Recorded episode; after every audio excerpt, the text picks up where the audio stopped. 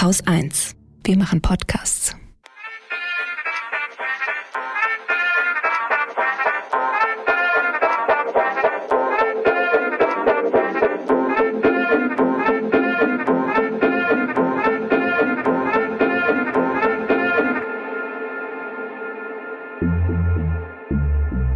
Hallo und herzlich willkommen beim Lila Podcast. Mein Name ist Lena Sindermann und für die heutige Folge habe ich mich aus meiner ganz persönlichen Komfortzone ganz schön rausbewegen müssen und mich mit einem Thema beschäftigt, mit dem ich sonst in meinem Alltag relativ wenig Berührungspunkte habe. Es wird nämlich um den Iran gehen. Genauer gesagt um die Lage von Frauen im Iran und ihren Lebensrealitäten. Und Anlass für dieses ganz besondere Thema heute ist ein brandaktuelles Buch, das am 16.11. erschienen ist, das die politischen Verhältnisse und ihre Auswirkungen für die Frauen im Iran ziemlich genau unter die Lupe nimmt. Das Buch trägt den Titel Iran, die Freiheit ist weiblich. Und heute bei mir zu Gast ist niemand Geringeres als die Autorin Goline Atay. Liebe Goline, herzlich willkommen bei uns im Lila Podcast. Wie wunderbar, dass du heute da bist. Dankeschön, ich freue mich sehr, hier zu sein. Bevor wir äh, gleich einsteigen, möchte ich ähm, eine Triggerwarnung aussprechen für die heutige Folge, weil wir über Gewalt an Frauen sprechen werden, unter anderem über Folter, Hinrichtungen, Unterdrückung und ganz viele andere schreckliche Dinge, ähm, werden heute Gegenstand der Folge sein. Und ähm, ja, wer sich da heute nicht in der Lage zu fühlt, sollte ein anderes Mal reinhören oder vielleicht sogar die Folge skippen müssen. Goline, viele HörerInnen kennen dich äh, bestimmt aus dem Fernsehen, genauer gesagt aus den Nachrichten. Du warst nämlich ARD-Korrespondentin, hast als Redakteurin und Reporterin unter anderem für die Tagesschau gearbeitet, für das Morgenmagazin gearbeitet und äh, jetzt ganz aktuell hast du neben deinen vielen journalistischen Tätigkeiten dein zweites Buch veröffentlicht. Das Buch handelt nicht zufällig über den Iran, denn du bist selbst in Teheran geboren, hast Familie dort und bist äh, im Alter von fünf Jahren mit deinen Eltern zusammen nach Deutschland gekommen. Was hat dich gerade jetzt dazu bewegt, ein Buch über den Iran zu schreiben? Es gibt ganz unterschiedliche Beweggründe. Zum einen ist es eine Motivation gewesen, mit meinen Eltern zu sprechen, mit meiner Mutter vor allen Dingen zu sprechen und sie zu fragen, was ist eigentlich in diesem einen Jahr vor der Auswanderung oder vor der Flucht, kann man auch sagen, passiert. Ähm, was hat dich, was hat euch dazu bewogen, den Iran zu verlassen? Etwas, was ihr euch zwei Jahre vor der Revolution überhaupt nicht vorstellen konntet. Und aus diesem Gespräch ist dann der Wunsch entstanden, die Erbinnen der Revolutionsgeneration kennenzulernen. Meine Mutter war damals Ende 20, 30 gerade geworden und hat an der allerletzten Demonstration im Zuge der Revolution teilgenommen, die Frauen zusammengebracht hat. Es waren, glaube ich, nicht mehr als 3000 Frauen, die sich vor dem äh, Präsidentenbüro, Präsidentenamtssitz in Teheran gesammelt haben und für ihre Rechte demonstriert haben, beziehungsweise gegen den Verlust ihrer Rechte. Denn es war damals schon abzusehen, dass die Frauen, zumindest die, die ähm, arbeiten mussten, eine Zwangsverschleierung erleben mussten.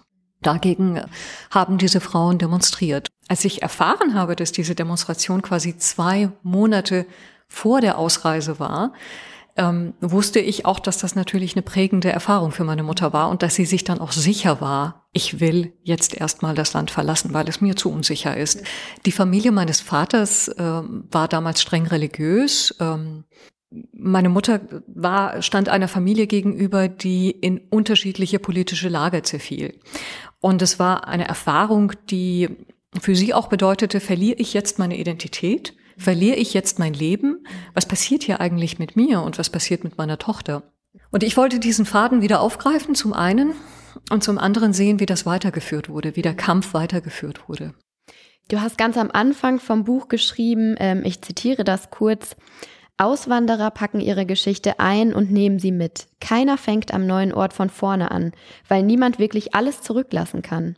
Wir sind physisch getrennt von den Orten, die uns geformt haben, aber wir geben sie niemals auf. Ist das das, was deine Familie ähm, so beschreiben würde? Tatsächlich, ähm, ich habe natürlich immer noch dieses Band bewahrt, bin hingefahren, bin hingereist, habe meine Familie getroffen, meine Familie hat mich hier besucht.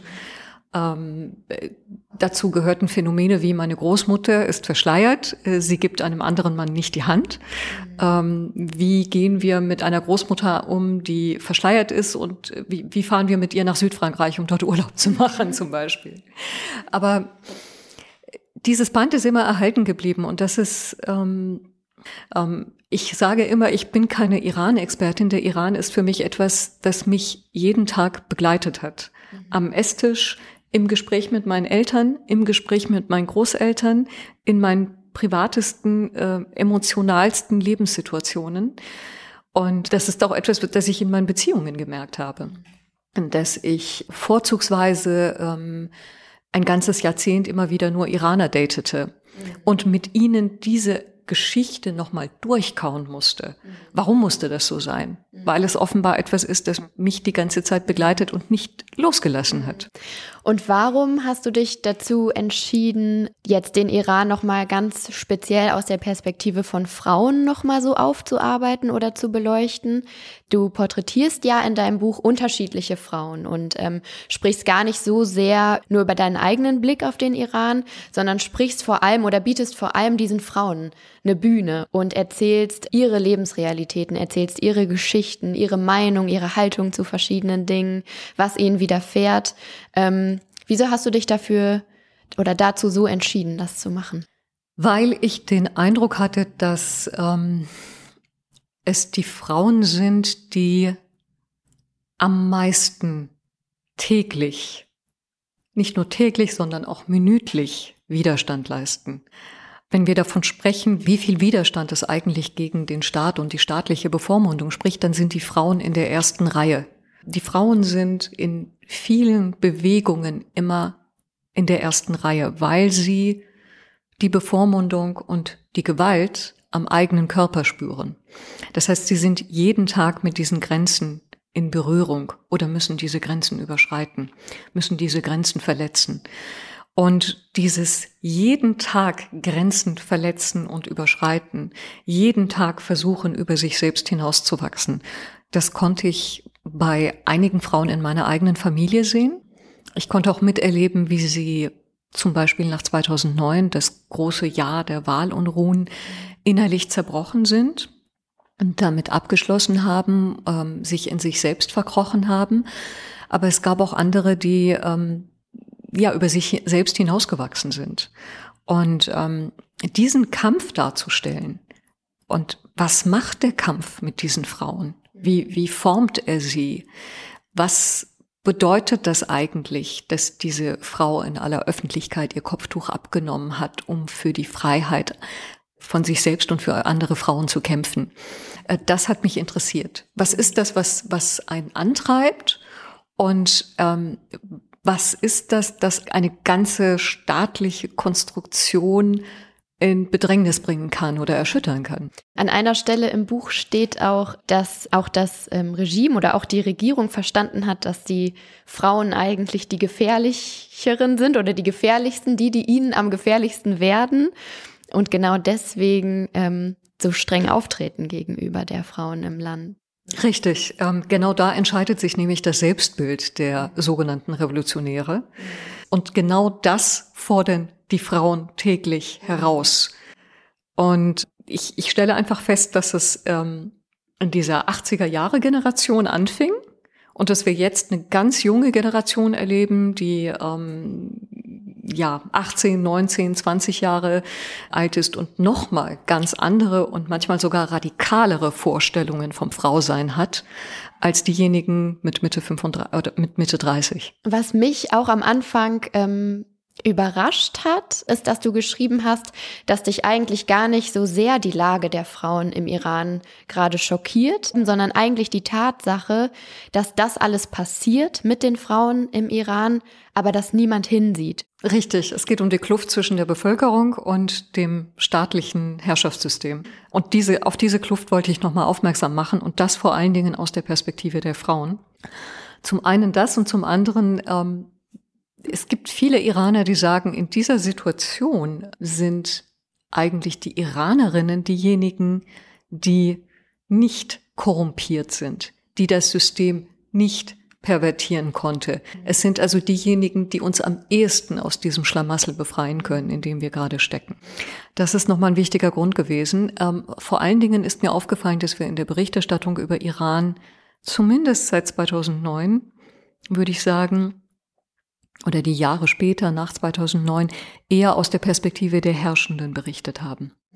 Und ich wollte die Perspektive nochmal umdrehen und auf die Menschen zu sprechen kommen, auf die Lebensumstände, auf das wirkliche Leben in einer Familie. Und ähm, was ich vor allen Dingen festgestellt habe seit 2009, wir haben 2009 das Jahr der großen Wahlunruhen, als es die gefälschten Präsidentschaftswahlen gegeben hat, ähm, die grüne Bewegung äh, entstanden ist, es über Monate Demonstrationen im Iran gab wir haben sehr ausführlich damals berichtet. Wir haben äh, versucht, mit äh, vielen Aktivistinnen und Aktivisten Kontakt aufzunehmen. Ähm, wir waren sehr nah an den Menschen. Es hat äh, Solidaritätsbekundungen gegeben von ähm, Sängern, von Schauspielern, von Stars und so weiter. Aber was danach passiert ist, so ungefähr ab 2010, 2011, als dann die auch noch mal eine verstärkte Repression eingesetzt hat, ist, dass wir uns so ein bisschen vom Land verabschiedet haben und da nicht mehr genau hingeschaut haben. Weil wir gedacht haben, was ist der überhaupt noch? Ist der überhaupt eine Zivilgesellschaft? Mit wem können wir da überhaupt noch reden? Und da fordere ich äh, die Leser, LeserInnen einfach auf, nochmal genauer hinzuschauen, mit den Frauen Kontakt aufzunehmen, ähm, die Iranerinnen oder Iraner, die aus dem Iran twittern, besser zu verfolgen. Ich habe immer wieder festgestellt, sie suchen unseren Kontakt. Sie fühlen sich ungesehen von der Welt. Sie sind allein, sie sind einsam, sie fühlen sich ausgestoßen. Also als ob wir hier hinter dem Schleier sind und die Welt verhandelt mit, ähm, mit den Staatslenk, mit unseren Staatslenkern. Und äh, wir hier, wir spielen überhaupt keine Rolle. Aber hallo, wir sind da. Nehmt uns wahr. Schaut uns an, hört uns zu. Also das ist etwas gewesen, was mich sehr beeinflusst hat. Ja, da muss ich mir auch wirklich auch an die eigene Nase fassen, weil ich hatte ja auch eingangs schon gesagt, dass ähm, ich sonst äh, wenig Berührungspunkte eigentlich äh, mit dem Iran habe und ja, in dem Zuge natürlich auch mit Frauen und ihren Lebensrealitäten im Iran. Und da hat mir ganz persönlich auf jeden Fall auch dein Buch total die Augen geöffnet. Und ich habe wirklich das Gefühl, weil diese Geschichten auch so, also mich so wahnsinnig berührt haben, dass ich davon jetzt nicht mehr loskomme, mich mit dem Iran zu beschäftigen. Also das hat mir jetzt so einen totalen Stoß in diese Richtung gegeben. Und ganz viel habe ich überhaupt nicht gewusst, habe ich mich nie mit beschäftigt. Fragen, die ich mir vorher überhaupt nicht gestellt habe. Und ich glaube, wenn man da einmal jetzt wieder auch so ein bisschen drin ist, und das ist natürlich auch meine Hoffnung und wahrscheinlich auch deine, dass man nicht mehr wegschaut. Genau das ist der beabsichtigte Effekt. Das ist genau das, dass ich ähm, ja fast so ein bisschen auch die Leserinnen, Leserinnen und Leser vor den Kopf stoße mhm. und sagen kann, Moment, ähm, ich will, dass du dich damit beschäftigst. Ja. Ja, total. Vielleicht ähm, können wir die HörerInnen nochmal abholen, die sich ähm, genauso wenig wie ich vor dem Buch jetzt mit dem Iran und der politischen Situation im Iran beschäftigt haben. Wir haben jetzt gerade nämlich auch schon über einige Begriffe oder auch über einige Daten gesprochen, über einige Ereignisse. Also dein Buch fängt ja eigentlich mit dem Revolutionsjahr 1979 an. Das ist so ein bisschen der Startschuss, den du machst. Was ist damals passiert? Und wo stehen wir heute? Ähm, zum einen 79, eine Revolution, die von ganz verschiedenen Schichten getragen wurde, auch von bürgerlichen Schichten, die keine islamischen Ambitionen hatten, aber zum anderen auch von äh, Linken, die sich als linke Islamisten verstanden haben und bezeichnet haben ähm, eine ganz spezielle Bewegung, die ähm, linke Ideen mit islamischen Ideen verschmolzen hat. Ähm, aber auch ganz klassische, traditionelle Schichten, wie zum Beispiel die Familie, äh, meine Familie väterlicherseits, die von jeher die Monarchie mit ihrem weltlichen Modernisierungskurs abgelehnt haben auch nicht eingesehen haben, warum Frauen in Bikinis und Badeanzügen einfach am Kaspischen Meer zusammen mit Männern in das Wasser dürfen, die nicht eingesehen haben, ähm, warum alle Frauen nun Miniröcke tragen, zumindest in den großen Städten. Auf dem Land sah das nochmal ganz anders aus. Aber die eine Rückkehr zu bestimmten islamischen Tugenden wollten. Um hier einen kleinen Einschub zu machen, wenn ich mir jetzt meine Familie väterlicherseits anschaue, dann merke ich, dass viel von diesem Revolutionsfuror ver verloren gegangen ist. Sicherlich, meine Cousine trägt immer noch einen schwarzen Chador, aber ich kann nicht feststellen, dass viel von diesen Überzeugungen ähm, wirklich gelebt wird von der jetzigen Enkelgeneration der Revolutionäre. Also viele Ideen haben sich abgenutzt. Aber was damals passiert ist, war eine sehr starke Ideologisierung, ähm, leider auch geprägt von sehr vielen Verschwörungstheorien, von ähm, einem auch unglaublichen Obskurantismus. Äh, wir sehen das Antlitz von ähm, Ayatollah Khomeini, einem Geistlichen im Mond. Das ist ein Zeichen, das ist ein göttliches Zeichen. Es bedeutet ein Neuanfang. Man hat sich mit der Person dieses sogenannten Revolutionsführers kaum beschäftigt. Man hat seine Werke nicht gelesen. Viele Menschen, ich würde sagen, die meisten Revolutionäre kannten ihn wahrscheinlich gar nicht. Sie wussten nicht, was er über Frauen schreibt. Sie waren sich nicht sicher, ob er wirklich eine Zwangsverschleierung verordnen würde. Und dabei war aber genau das sehr zentral in seinem Denken ganz bewusst die Rolle der Frau abzustufen. Und viele sind einfach aus einem, aus einem Bestreben, wir wollen die politischen Gefangenen befreien, wir wollen das Land aus der engen Verbindung zu den USA lösen, ähm, wir wollen bürgerliche Freiheiten haben. Viele sind genau aus diesem Bestreben auch auf die Straßen gegangen und sind, wie sie heute sagen, vom Regen in die Traufe gekommen. Ich kenne sehr viele Iranerinnen und Iraner, die, wenn sie heute noch einmal darüber entscheiden würden, sagen würden, das war ein Fehler. Das war eine Zeit, in der wir Reformen gebraucht hätten, aber sicherlich keine Revolution und schon gar keine Revolution, die so viel Gewalt, physische Gewalt auch mit sich gebracht hat. Eine Revolution, in der die erste Bildungsministerin des Landes ähm, exekutiert wurde. Also eine Frau, die Unglaubliches für das Land geleistet hatte und Frauen einander näher gebracht hatte und Organisationen und Strukturen im Land geschaffen hatte für die Frauen. Viele, die damals von den revolutionären Idealen überzeugt waren, ähm, distanzieren sich heute von diesem Engagement und, und von diesem Furor. Und das ist auch eine sehr interessante Entwicklung, die ich äh, teilweise auch nochmal in dem Buch dargestellt habe. Ähm, 1979, dann ähm, ist, glaube ich, der Krieg etwas gewesen, der Krieg mit dem Irak, beziehungsweise der Überfall von damals Saddam Hussein auf den Iran im September 1980.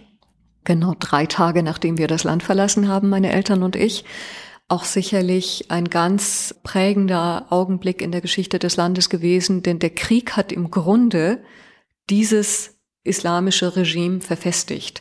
Das heißt, es konnte durch den Krieg eine sehr geschickte Propaganda aufbauen, die ähm, zur Landesverteidigung genutzt wurde, aber eben auch zur Verteidigung dieses Systems. Und ich finde es bemerkenswert, dass just nach dem Ende des Krieges es ähm, eine große Hinrichtungswelle gegeben hat. Viele überwiegend linke Aktivisten, Aktivistinnen in den Gefängnissen sind exekutiert worden. So kam es, dass es 1988 eine Hinrichtungswelle gab. So kam es, dass es in den 90ern eine Serie gab, die wir heute als Kettenmorde bezeichnen, also Morde an Schriftstellern, an Intellektuellen, an ähm, äh, führenden oppositionellen Politikern. Und ähm, so kam es auch, dass interessanterweise dieses Reformprojekt entstanden ist. Ähm, Mohammad Khatami, der erste Präsident in den 1990ern, der als bekennender Reformer aufgetreten ist.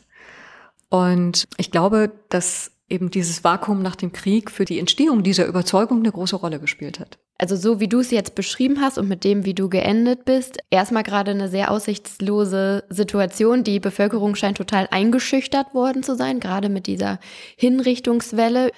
Wie konnte aus dieser ja, auswegslosen Situation, aus dieser Einschüchterung der Bevölkerung so eine große Protestwelle entstehen, wie sie 2009 dann da war?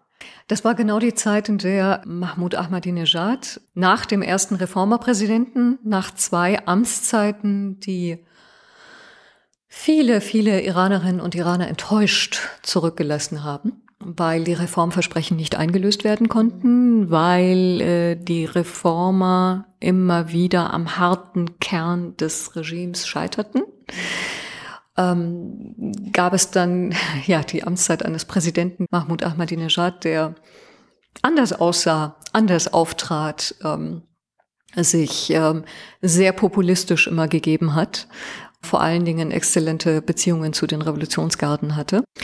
Das ist eine Zeit gewesen, in der viele Iraner eben mit der Kandidatur von zwei Reformergesichtern, kann man sagen, sich ganz viele Hoffnungen gemacht haben, dass das Land einen anderen Weg einschlagen möge, dass es sich wirklich öffnet, dass die Reformversprechen wirklich äh, eingelöst werden, dass die Stellung der Frau sich verändert. Das ist ja genau die Zeit gewesen, in der ähm, es eine Öffnung in der Gesellschaft gegeben hat, die von Mahmoud Ahmadinejad aber immer wieder unterdrückt wurde, immer wieder wurden die Aktivistinnen drangsaliert in dieser Zeit, aber es hat sie gegeben. Sie waren erstmals auf der Straße, sie haben erstmals für gleiche Rechte protestiert. Also es ist wieder etwas entstanden, es sind zivile Strukturen entstanden. Es ging tatsächlich darum, diesen Strukturen einen festeren Halt zu geben, eine größere Basis zu geben oder aber sozusagen gleich alles einzudämmen und einzustampfen. Ich glaube, das war ein ganz entscheidender Moment. Okay, welche Bewegung äh, siegt jetzt, welche Bewegung entscheidet jetzt über die Zukunft des Landes? Und es sind eben diejenigen gewesen, die als Radikale eben ein, eine völlige Isolation und einen harten Kurs ähm, einschlagen wollten. Und ähm, Jetzt weiß ich nicht, wie ich, wie ich 2009 beschreiben soll. Es ist ähm, eine, eine Wahl gewesen, die ganz offenkundig gefälscht war, in der ein, ein Favorit, ein haushoher Favorit verloren hat. Und ähm, die endgültigen Belege dafür werden wahrscheinlich immer im Dunkeln bleiben, aber im Laufe der Zeit sind einige Videos aufgetaucht, die doch ganz entscheidend waren, um herauszustellen, was für eine Rolle die Revolutionsgarden auch gespielt haben. Also die Miliz, die damals Ayatollah Khomeini geschaffen hat und die eigentlich zu den prägenden Kräften des Landes gehört.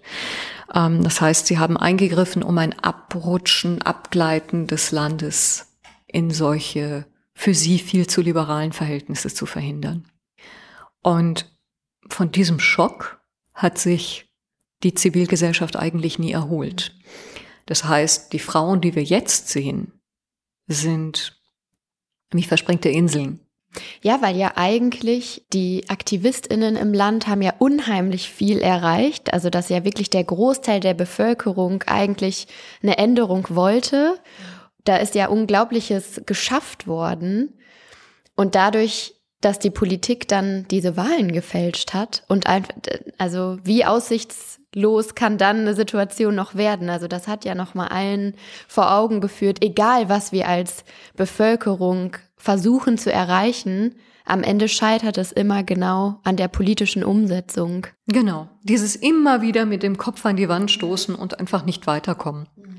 Und seitdem würde ich sagen, hat sich der, der Protest auch gewandelt. Ich glaube, dass die Gesellschaftsschicht, aus der der Protest auch stammt, zunehmend auch die unteren Schichten sind, die immer breiter, immer größer geworden sind, vor allen Dingen im Laufe der letzten zehn Jahre und die ja doch sehr radikale Forderungen haben, nämlich das ganze System ablehnen, ähm, das ganze System in Frage stellen, ein Referendum fordern über die Herrschaftsform und ähm, die einen völlig neuen Iran möchten. Wie waren die Protestbewegungen für dich ganz persönlich oder auch für deine Familie? Wie hast du das begleitet? 2009 war ich nicht vor Ort, habe aber von Deutschland aus berichtet über die Unruhen. Und zwar waren diese Unruhen die ersten Unruhen, die man live auf Social Media verfolgen konnte. Und ähm, ich glaube, die iranischen Twitterer und Facebook-Aktivisten sind, ähm, haben damals tatsächlich es geschafft, ein ganz anderes Bild von den Unruhen zu vermitteln, und zwar zu einem Zeitpunkt, als die Korrespondenten vor Ort auch gar nicht mehr arbeiten durften. Mhm. Sind immer noch diese Videos von den Unruhen herausgekommen, sind immer noch furchtbare Nachrichten über entsetzliches Unrecht in Gefängnissen herausgekommen. Ähm, sprich, wir haben hier alles zusammengefahren, all diese Nachrichten und haben das sozusagen in Häppchen verpackt, dann auch nochmal äh, präsentiert in einer Zeit, in der es eben eine offizielle Berichterstattung nicht mehr möglich war. Das hat damals unglaublich geholfen, das Bild zu komplettieren. Das passiert bei den heutigen Unruhen immer noch, aber das Regime hat es verstanden, rechtzeitig das Internet vollkommen zu sperren.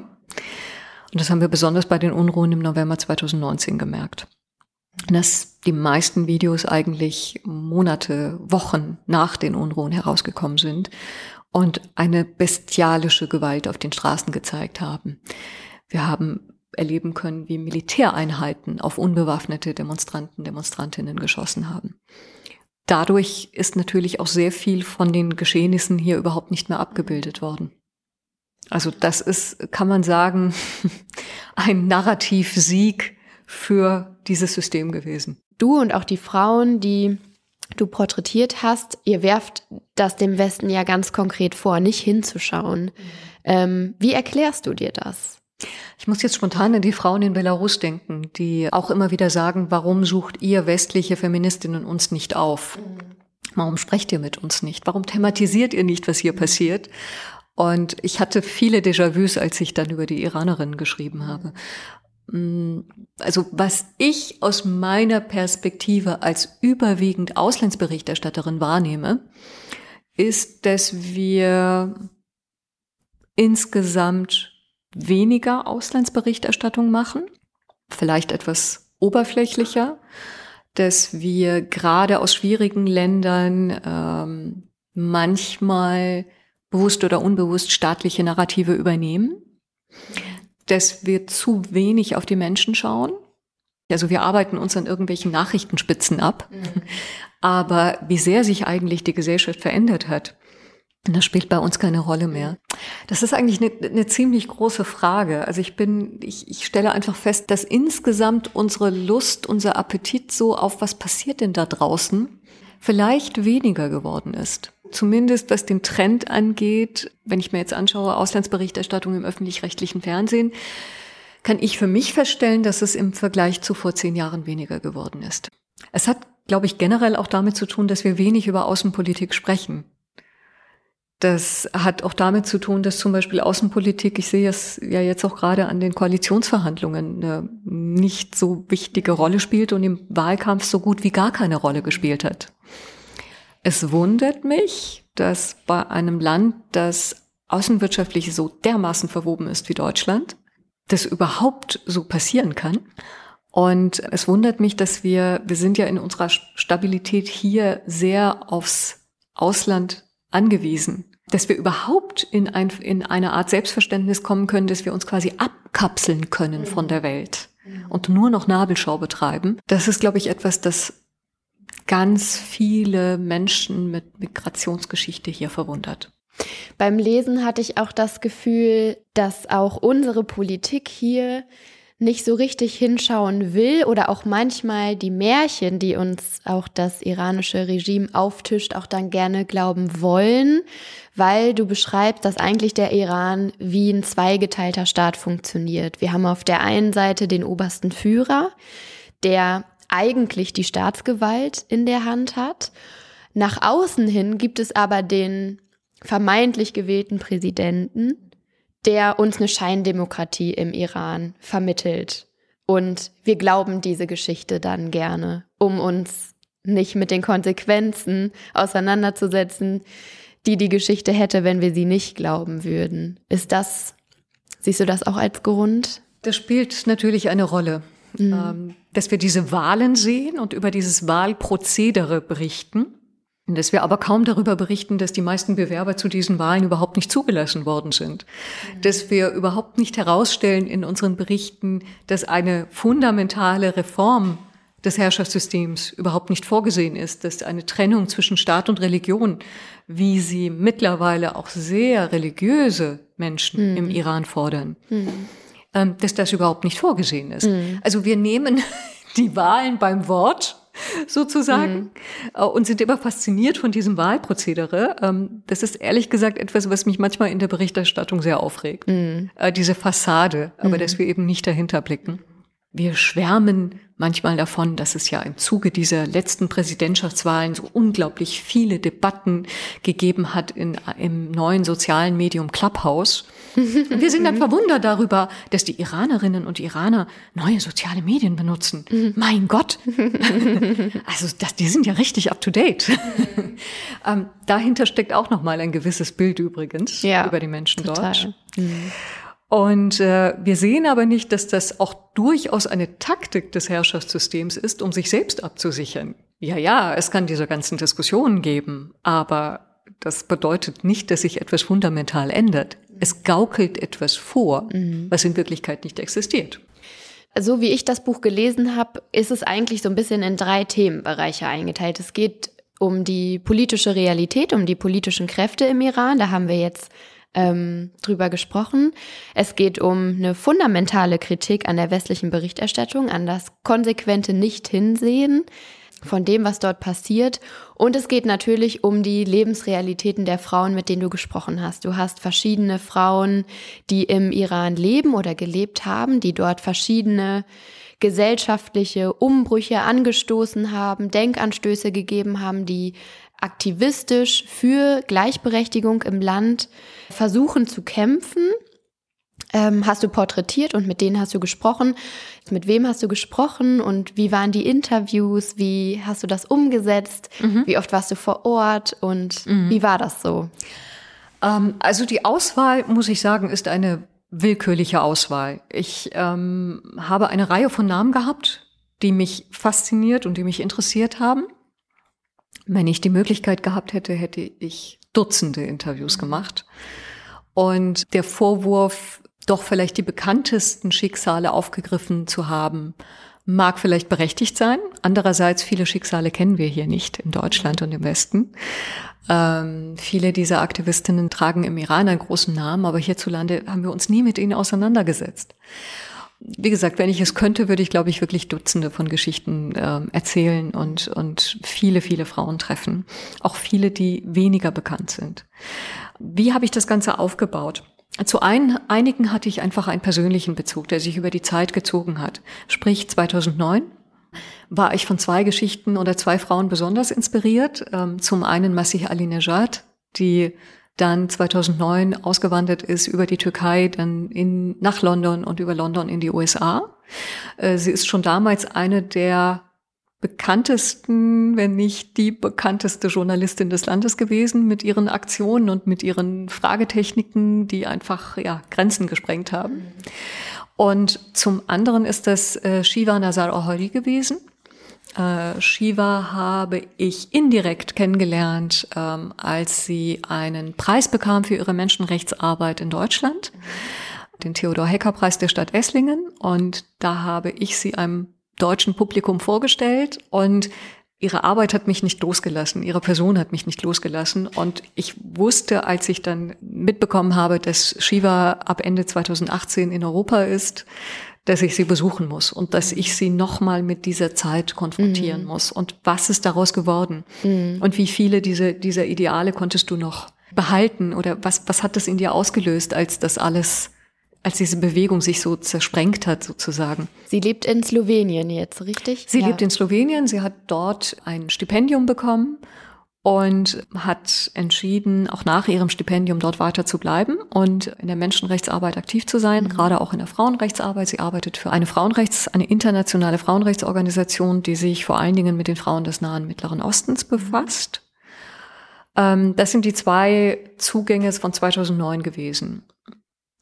Ähm, dann kamen noch Persönlichkeiten dazu, die, die mich nicht losgelassen haben die Geschichte von äh, Mama Shahnaz mhm. und, und ihrer Tochter und ihrem Sohn. Das ist etwas, das ähm, mich unglaublich innerlich mitgenommen hat. Dass zwischen den Familien, die solcherlei erlebt haben, solche wunderbaren Freundschaften entstehen können obwohl jemand in Haft ist oder man einen Sohn oder eine Tochter verloren hat, ähm, äh, trotzdem so wunderbare Momente der Freude und der Freundschaft gefeiert werden können. Das hat mich nicht losgelassen. Auch wie das Freundinnen-Sein im Iran funktioniert.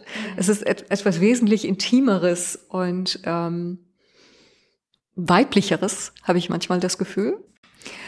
An Fatima Seperi hat mich fasziniert, wie ein, eine Frau, die offenkundig religiös ist, die stets einen schwarzen Chador trägt, in ihrer Lebensgeschichte eine derartige Entwicklung durchlaufen kann, dass sie Grenzen überschreiten möchte. Mhm. Ihre eigenen Grenzen, äh, dass sie sich nicht scheut, eine lange Gefängnisstrafe einzugehen oder auch weiterhin äh, ähm, ja riskiert, mhm. eine weitere Gefängnisstrafe zu bekommen, aber die ganz offen sagt, dieses System ist korrumpiert. Mhm. Es hat eigentlich nichts mehr mit Religion zu tun.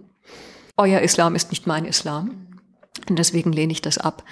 Ich glaube, an ihrer Figur konnte ich sehr gut festmachen, ähm, dass es, dass wir nicht sagen können, der Islam ist das Problem. Das ist eine vereinfachte Sichtweise, die mir, die mir nicht behagt. Denn wenn ich in meine Familie schaue, dann frage ich mich immer, ähm, naja, der Islam meiner Großmutter, mütterlicherseits unterscheidet sich sehr vom Islam meiner Großmutter väterlicherseits. Der Islam meines Urgroßonkels ist auch ein ganz anderer Islam als der Islam meines Großvaters. Deswegen bin ich immer ein wenig irritiert, wenn Menschen sagen, der Islam, weil ich wirklich mit diesem Begriff der Islam nichts anfangen kann. Der Islam ist das, was wir aus ihm machen. Und ich glaube, das kann man an der Lebensgeschichte von Fatima Seferi unglaublich gut ablesen. Ein, eine Frau, die nicht zur Schule gehen durfte, die den Schulmädchen damals, die mit einem haarreif und glatt gebügelten äh, weiß-blauen Schulanzügen, Schuluniformen äh, zur Schule gegangen sind, immer wieder nachgeschaut hat und, und äh, davon geträumt hat, es ihnen gleich zu tun, die aber nicht auf die Schule durfte, weil sie aus einer sehr religiösen Familie kam und ihr Vater war Geistlicher und unterstützte die Revolution und war mittendrin, dass aus einer solchen Frau eine international bekannte Aktivistin werden kann, die mit einer unglaublichen Entschlossenheit und mit einem unglaublichen Wut, äh, mit einer unglaublichen Wut einfach versucht, Dinge zu bewegen und zu sagen, nein, der Iran, über den ihr sprecht, ist nicht mein Iran. Mein Iran ist ein anderer. Und das ist einfach faszinierend. Also ich ich verbeuge mich wirklich vor so viel Energie und vor so, vor so viel Mut. Es ist, diese Geschichte ist so existenziell auf so vielen Ebenen, dass ich, äh, ich, ich kann mir gar nicht vorstellen, was diese Frau alles riskiert. Aber sie, sie macht es und sie fühlt sich frei dabei. Du hattest mir aber noch eine Frage gestellt zu, wie bin ich eigentlich vorgegangen? Äh, viele denken, okay, wenn du jetzt ein Buch über den Iran schreibst, dann musst du aber vor Ort sein. Nein, ich muss mit den Menschen, über die ich schreibe, in Verbindung sein. Äh, sicherlich hatte ich einige Privilegien dadurch, dass ich ähm, das Persisch meine Muttersprache ist und dass diese Frauen mir vertraut haben. Ich war oft verwundert, wie schonungslos offen und intim viele Frauen geredet haben über Vorkommnisse, ähm, mit denen zuweilen einige Männer hier so ein bisschen Berührungsängste haben. Zum Beispiel ähm, eine Frau steht in einer Stresssituation, als sie ihre Schwester im Gefängnis besucht und plötzlich setzt eine Blutung ein und ihre Hose wird rot. Das, das war, solche Details und solche Schilderungen gehörten zu den Erzählungen ganz selbstverständlich dazu.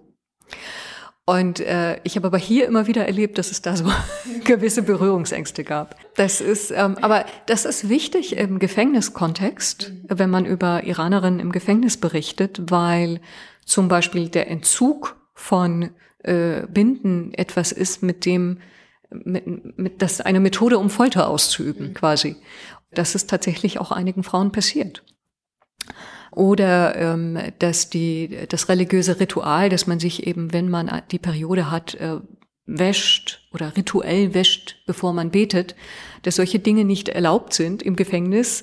Das ist ja ein ähm, ja, hervorragender Beleg dafür, dass dieses System eigentlich nichts mit Religion zu tun hat, sondern es in erster Linie um Machtausübung ja. geht. Und überhaupt zu erzählen, dass es Minderheiten gibt im Iran, dass es äh, unterschiedliche Irane gibt, einfach auch mal die Perspektive zu wechseln von einer Frau, die unglaublich stur und unerschrocken und bewundernswert entschlossen im Gefängnis ihren Kampf weiterlebt, bis zu einer Frau, die ja sicherlich Grenzen austestet, aber dann im entscheidenden Moment auch sich beugt und sagt, okay, dann setze ich den Kampf aber anders weiter. Oder es gibt Werte, die mir, die mir anders wichtig sind. Einfach auch diese, diese Varianz zu zeigen.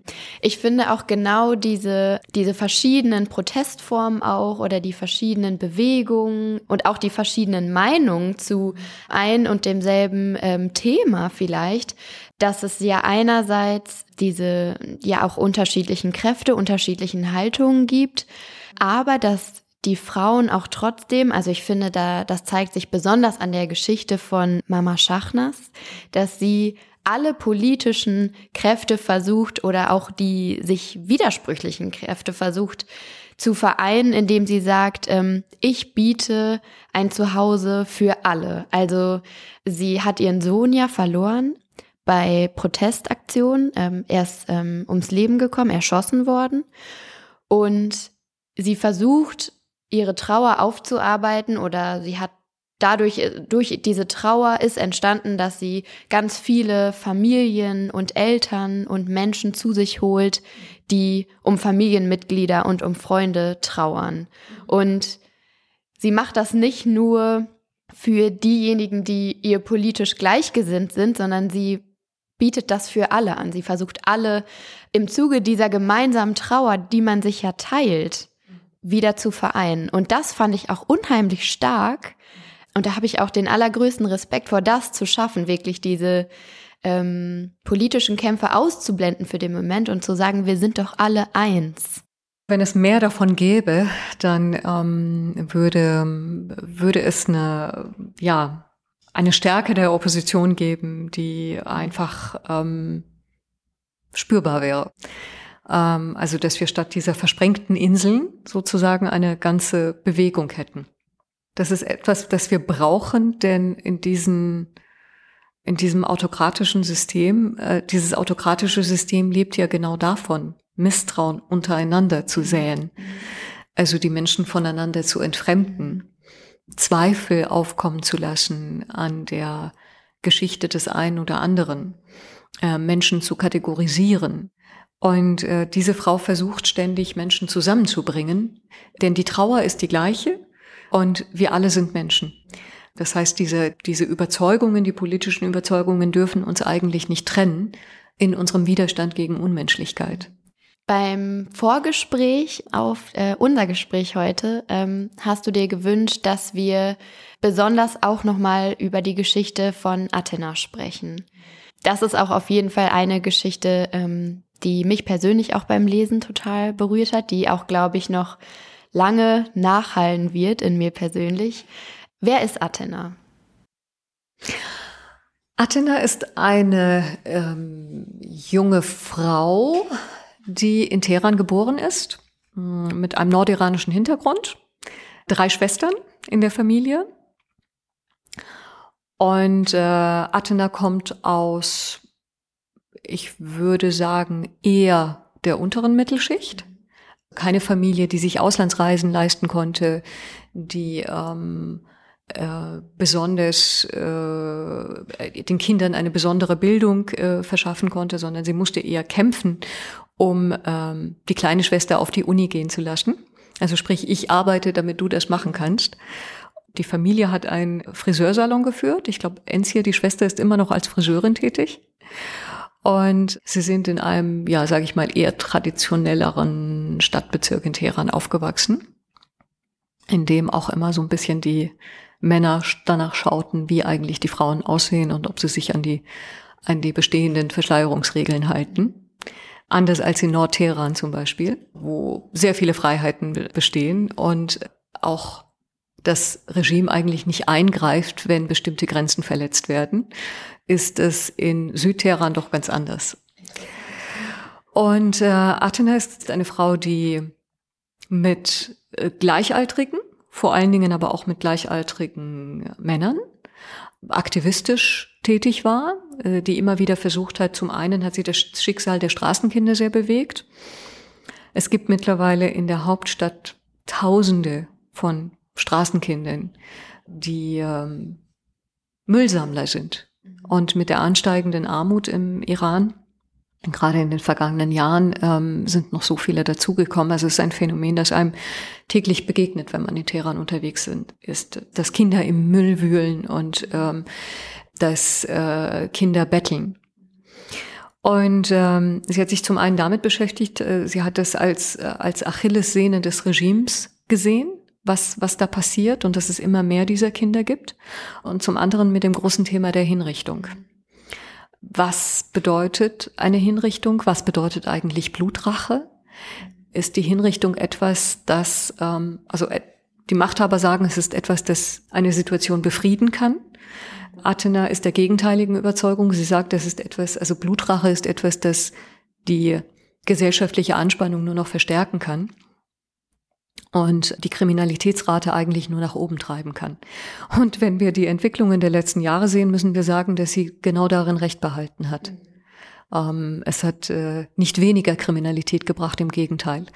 Und sie hat sich ähm, ja mit Ende, äh, ich weiß nicht, 18, 19, 20 äh, Jahren hat sie sich damit beschäftigt und ist eigentlich aus wirklich nichtigen Gründen verhaftet worden das heißt, ihr, ihr Aktivismus hat nicht wirklich eine internationale, ähm, eine internationale Wirkung ausgelöst. Das hatte keinen internationalen Widerhall.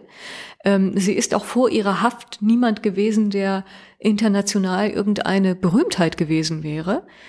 Ähm, so dass sich viele gefragt haben, Moment mal, was ist die Geschichte dieser Frau? Mhm. Sie ist festgenommen worden, weil sie online gegen Hinrichtungen war und weil sie Menschenrechtsorganisationen einige Informationen gegeben hat oder weil sie öffentlich sich kritisch gegen Religion geäußert hat. Also man, man kann sich vorstellen, dass es lange Haftstrafen gibt für Aktivisten, die eine internationale Statur haben, wie zum Beispiel eine Menschenrechtsanwältin, die sich immer wieder für Frauenrechte eingesetzt hat aber doch nicht bei einer jungen Frau, die kaum Erfahrung hat und nur durch einige Aktionen und online aufgefallen ist. Und was ich bemerkenswert finde an Athena ist, wie, wie ihre Persönlichkeit, ihre, ihr Widerstand im Gefängnis sich ausgebildet hat und gewachsen ist. Das heißt, sie hat die Machtverhältnisse wirklich den, im, im Kern, im Innersten kennengelernt und verstanden, wie dieses System tickt in seiner Menschenverachtung und hat den, den Aktivismus im Gefängnis weitergeführt, weil sie wusste, was ich hier mache, wird ja von den Kameras in den Fluren festgehalten. Das heißt, ich kann um Menschen, die vom Regime erschossen worden sind oder hingerichtet worden sind, trauern. Ich kann meine Mitgefangenen zu solidarischen Aktionen aufrufen. Ich kann Gedenken veranstalten und Lieder singen um diese Menschen nicht in Vergessenheit geraten zu lassen. Und all das wird von den Kameras hier drin im Gefängnis dokumentiert. Also werde ich ihnen ein Stachel im Fleisch sein. Das ist meine Aufgabe hier drin. Und diese Aufgabe hat sie bis zur Selbstaufgabe weitergeführt. Das ist, also für mich ist es wirklich, wenn, wenn, wenn eine Frau, ein, ein Mensch so über sich selbst hinauswächst, eine solche Energie hat, auf das eigene Leben, auf äh, jeglichen Komfort zu verzichten, um die Stimme zu sein, die das Unrecht anprangert im Gefängnis. Dann ist es wirklich, äh, es ist übermenschlich für mich. Ähm, und vor allen Dingen, also die Entwicklung nachzuzeichnen, welche Erkenntnisse sie im Gefängnis hatte und wie es ihre Persönlichkeit geformt hat, das ist sehr faszinierend gewesen. Wie hast du mit ihr gesprochen? Also ich habe über ihre Schwester, die, äh, die meisten Informationen habe ich über ihre Schwester bekommen. Ihre Schwester hat erzählt, wie die Festnahme abgelaufen ist, ähm, was das für ein Tag war, äh, wie es ihr selber dabei ging, wie es der Mutter dabei ging, welche Gespräche es in der Familie gab. Ich wollte aber auch von ihr einiges wissen. Athena hat es geschafft, mir auch Informationen weiterzugeben, wie sie zum Beispiel das erste Mal in ihrem Leben, in ihrem Berufsleben gemerkt hat, wie Gewalt auf Frauen ausgeübt wird. Sie hat beobachtet, wie eine Kollegin ein Verhältnis mit dem Chef angefangen hat. Sie hat geurteilt über diese Kollegin und hat dann Jahre später erfahren, wie viel Druck diese Frau erlebt hat und ähm, wie sie ausgenutzt wurde vom Chef. Das ist eine Geschichte, die sie nachhaltig beeindruckt hat und das hat sie mir aus dem Gefängnis äh, mitgegeben und erzählt. Manchmal hat sie auch Sachen einfach ähm, mit einem Bleistift auf Papier ähm, äh, geschrieben, die Papiere zerknüllt und ich weiß nicht wie ähm, und wem sie das mitgegeben hat, aber es sind eben Zeugnisse aus dem Gefängnis. Ich muss auch dazu sagen, ich habe ähm, natürlich über jede, jede dieser Persönlichkeiten noch viel mehr Informationen gehabt, auch über die inneren Familienverhältnisse, aber ich habe versucht, da, wo Gefahr für die Protagonisten oder zusätzliche Risiken entstehen, das zu minimieren, indem ich bestimmte Informationen weggelassen habe. Kannst du dir das erklären? Weil du hast vorhin schon gesagt, es ist eigentlich ähm, ist das total absurd, dass sie ähm, so eine hohe und so eine krasse Bestrafung bekommen hat für diese wirklich kleinen Protestaktionen. Hängt das für dich damit zusammen, dass sie sich gegen die Todesstrafe ausgesprochen hat? Also ich habe irgendwo im Buch gelesen, dass ähm, Hinrichtungen, Exekutionen, Todesstrafen, dass das so eine politische Konstante im Iran ist, dass wirklich das System das politische System im Iran ausmacht und dass die Gegnerin dieses Systems ähm, oder dieses Mittels ganz besonders hart verfolgt werden. Richtig, das ist ein wichtiger Grund. Ähm, sie hat äh, gegen ein Grundpfeiler des Systems verstoßen, indem sie dieses Thema äh, öffentlich problematisiert hat indem sie gesagt hat, es kann nicht mehr Frieden in der Gesellschaft entstehen, wenn der Familie eines Ermordeten erlaubt wird, den Mörder umzubringen. Es kann nicht mehr Frieden in der Gesellschaft entstehen, wenn minderjährige Gewalttäter exekutiert werden. Es kann nicht äh, mehr Frieden entstehen, wenn Menschen ohne fairen Prozess und ohne Rechtsanwalt hingerichtet werden. Und ähm, sie hat also die, die bestehenden Gewaltmittel dieses Unrechtssystems offenbart und, und hinterfragt. Das ist, glaube ich, ein sehr empfindlicher Punkt bei ihrem Aktivismus gewesen, der sofort eingedämmt werden musste. Und das hat man auch an verschiedenen anderen Bewegungen gesehen, an Aktivisten, die, wenn sie diesen Punkt der Hinrichtung aufgegriffen haben, sofort mit Zensur und Druck und, und äh, anderen Szenarien bedroht worden sind. Und jetzt ist es ja so, wie du äh, vorhin beschrieben hast, dass sie eigentlich sich noch mehr ja ähm, aktivistisch radikalisiert hat, wenn man das so sagen kann, eigentlich dann erst infolge dieser Haftstrafe.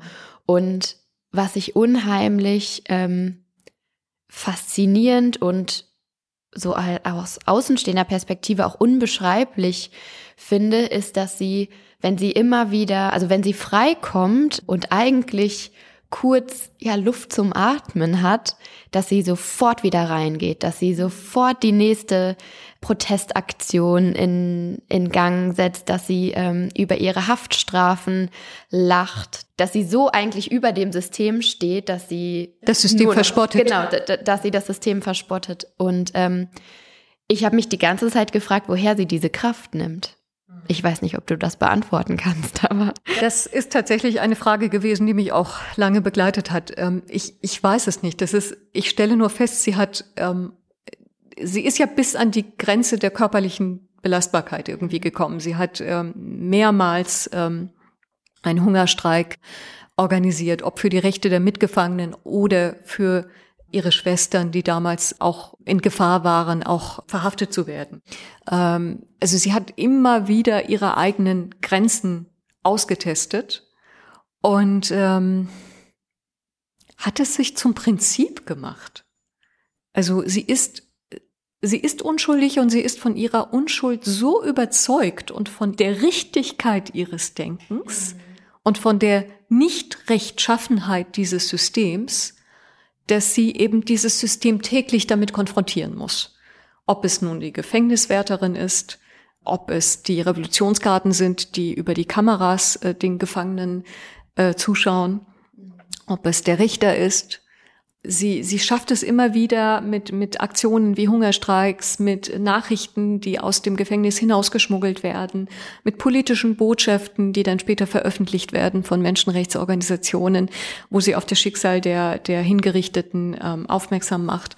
sie, sie schafft es immer wieder, dieses System ganz fundamental anzugreifen und seine Unmenschlichkeit. Und, äh, und ich glaube, sie versteht es einfach als den Sinn ihres Lebens. Also sie ist dazu da, das zu tun. Es gibt keinen anderen Sinn. Das ist ihre Aufgabe, das ist ihre Funktion. Und ich glaube, sie ist so verschmolzen mit dieser Funktion, dass sie gar nicht anders kann. Ich glaube, es gibt keinen. Ich habe mich oft gefragt, ist, ist da irgendwie taucht manchmal der Gedanke auf, mein Gott, wenn ich jetzt draußen wäre aus dem Gefängnis, ich, ich hätte einen Freund, ich hätte, ich hätte ein Leben, ich ähm, würde was verdienen, ich, aber ich glaube, dass, dass das für sie nichtig geworden ist.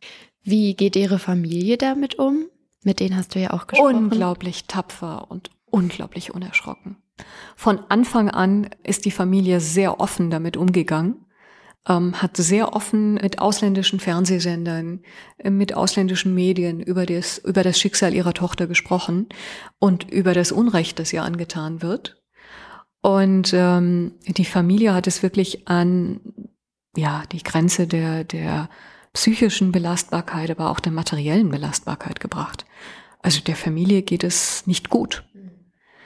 Und ähm, das ist etwas, das also diese, diese unbedingte Solidarität, ähm, dieses unbedingte Füreinander einstehen, das ist ja auch etwas, das, das wirklich, mh, mm, ja, eine, eine, eine, ein System richtig beeinflussen kann. Dass, also, dass diese Familie wie eine Mauer hinter ihr steht und nichts durchlässt und ähm, keine Kritik durchlässt und auch diese diese unglaubliche ähm, diese diese die Entschlossenheit von Athena in jeder Hinsicht unterstützt.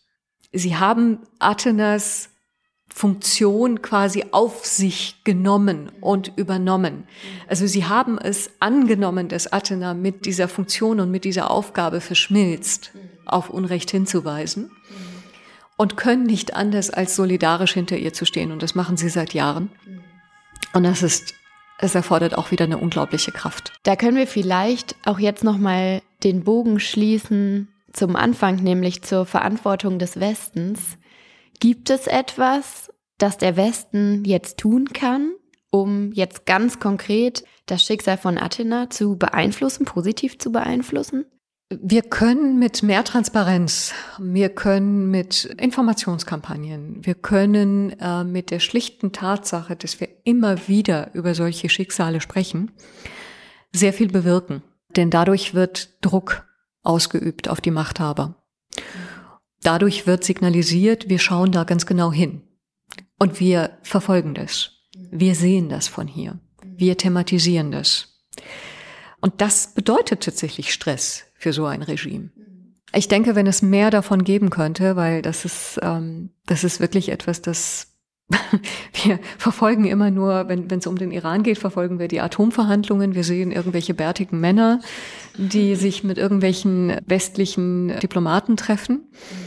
Aber wir sehen eben nicht diese Menschenschicksale. Und wenn gerade wir als Journalisten mehr hinschauen würden, was da eigentlich passiert, dann ähm, wäre, glaube ich, schon unglaublich viel getan, wenn wir alleine den Kontakt zu diesen Menschen und zu ihren Familien suchen könnten. Einmal ähm, geht es um das darüber sprechen und transparent machen und zum Zweiten geht es darum, in Institutionen wie dem UN-Menschenrechtsrat, wenn wieder eine Sitzung ansteht, eine Berichterstattung ansteht, genau da auf die Rolle der Machthaber hinzuweisen. Es geht darum, dass wenn Funktionäre des Regimes im Westen leben, im Ausland leben, auf ihre Verantwortung hingewiesen wird, auf ihre Rolle bei Hinrichtungen hingewiesen wird, dass sie sogar nach dem Weltrechtsprinzip strafrechtlich verfolgt werden können. Auch diese Verantwortung ganz bewusst anzunehmen, Prozesse im Ausland stattfinden zu lassen, Aufklärung zu ermöglichen, aber es geht auch um kleine Gesten, würde ich sagen, wenn Politikerinnen den Iran besuchen, sich zweimal zu überlegen, bleibe ich beim diplomatischen Protokoll oder ziehe ich mein Kopftuch auch einfach mal aus, um zu sagen, ich kann das. Mhm. Und das ist auch meine Geste, um die Frauen hier zu unterstützen, die für eine Wahlfreiheit eintreten, die sagen, ich möchte wählen können, ob ich das Tuch anziehe oder nicht anziehe. Denn ich glaube, diesen westlichen Politikerinnen wird beim Staatsbesuch nichts passieren, wenn sie das machen. Es geht um die Frauen im Iran, denen etwas passiert. Wenn man auf der anderen Seite sieht, wie sehr das Regime im Westen auch ganz aktiv über Lobbyisten versucht, ähm, das politische Geschehen hier zu beeinflussen zu seinen Gunsten, dann muss man einfach gerade auch als Frau und Politikerin, wenn man das Land besucht, eben sagen, ich habe hier auch einen Einfluss und kann mir so eine Geste erlauben. Wo könnte dann die Reise für die Frauen im Iran dann hingehen? Erstmal ein sehr bescheidener Wunsch, dass mehr über sie gesprochen wird, dass mehr mit ihnen Kontakt aufgenommen wird, dass wir noch viel mehr Geschichten hören, dokumentieren, aufzeichnen. Denn gerade die Geschichten der Frauen im Iran werden weniger dokumentiert, verschwinden im Nebel, werden unsichtbar, weil es ja nichts Wichtiges war, auf so einer Demonstration im Juli 1980 aufzutauchen. Was war denn schon dabei? Es war Lebensgefahr dabei. Das heißt, diese Geschichten werden oft klein gemacht. Und wie, wie können wir das konservieren? Die Geschichten sind nicht einfach, sie sind schmerzhaft, sie Sie zwingen uns, unsere Komfortzone zu verlassen, ja. wie du so schön am Anfang gesagt hast.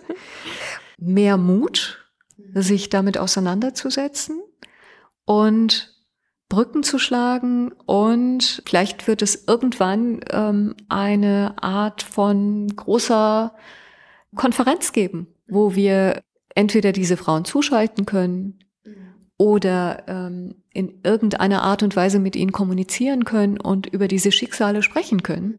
Aber dass wir einfach das Signal geben können, hallo, wir sind hier und wir sehen euch. Wir sehen ganz genau, was da passiert. Wir drehen uns nicht weg. Also ich würde mir einfach wünschen, dass wir ähm, als Feministinnen globaler denken. Denn ähm, wir gehen ja davon aus, dass wir von menschlichen Werten überzeugt sind. Und diese menschlichen Werte finden wir eben überall. Deswegen auch nochmal die Ermunterung, Kontakt zu diesen Frauen zu suchen. Ja, bei mir persönlich hast du mit deinem Buch auch schon ganz viel ausgelöst. Ich würde sagen, damit sind wir am Ende der Sendung angekommen. Eigentlich bin ich immer nach meinen Podcast-Aufzeichnungen irgendwie happy und berührt und bewegt und freue mich, mich mit einem Thema so beschäftigt zu haben. Aber ich muss wirklich sagen, dass mich dein Buch da nochmal ganz speziell irgendwie berührt hat und auch unser Gespräch heute. Ja, ich bin total dankbar ähm, dafür, für alles, was ich erfahren durfte. Herzlichen Dank. Herzlichen Dank für die Einladung. Wie immer am Ende der Sendung ähm, folgen jetzt noch ein paar ganz kurze Infos über die heutige Produktion und ähm, auch einige Bitten an euch, liebe HörerInnen. Ähm, und zwar, wenn euch der Lila Podcast gefällt, dann gebt uns gerne eine gute Bewertung bei iTunes, empfehlt uns weiter bei FreundInnen und der Familie, besucht uns bei Instagram und Twitter oder wenn ihr könnt, helft uns weitere Folgen des Lila Podcasts zu finanzieren. Finanziell unterstützen könnt ihr uns nämlich bei Steady, Patreon, per Direktüberweisung oder auch durch ein ein Abo bei Apple Podcast. Infos dazu findet ihr auf lila-podcast unterstützen. Der Lila Podcast ist eine Produktion von Haus 1. Mein Name ist Lena Sindermann. Ich habe diese Folge unter redaktioneller Leitung von Katrin Rönecke umgesetzt, die auch die Musik des Lila Podcasts gemacht hat. Schnitt ist diesmal von Karina Schröder und unser Cover wie immer von Slinger Illustrationen.